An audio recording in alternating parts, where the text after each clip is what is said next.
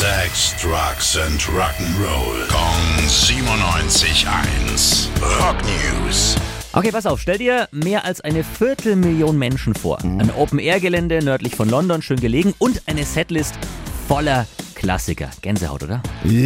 Auf jeden. Ja, Oasis haben genau das im August 96 im Knebworth Park geschafft. Da haben sie zwei legendäre Konzerte gespielt und wie sich das für so ein Megakonzert gehört, ähm, wurde das Ganze auch gefilmt und äh, zu einem Konzertfilm zusammengebaut und dieser Streifen, der lief an einem einzigen Abend vor gut vier Wochen im Kino, auch bei uns im Gongland. Und wahrscheinlich waren die Karten total schnell weg.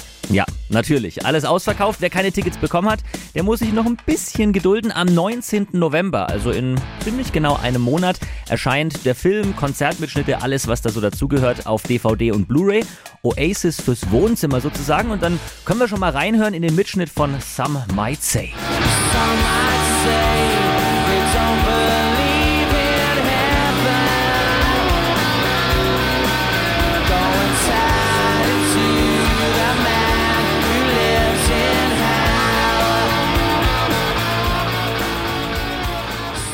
Also wirklich äh, tolle Qualität auch. Oasis Napworth 1969 heißt die DVD, gibt's ab 19. November. Das wäre ja vielleicht sogar ein Weihnachtsgeschenk. Ja, für den einen oder anderen. Da kann das Christkind auch kommen. Also, Freunde, Wunschzettel schreiben nicht vergessen.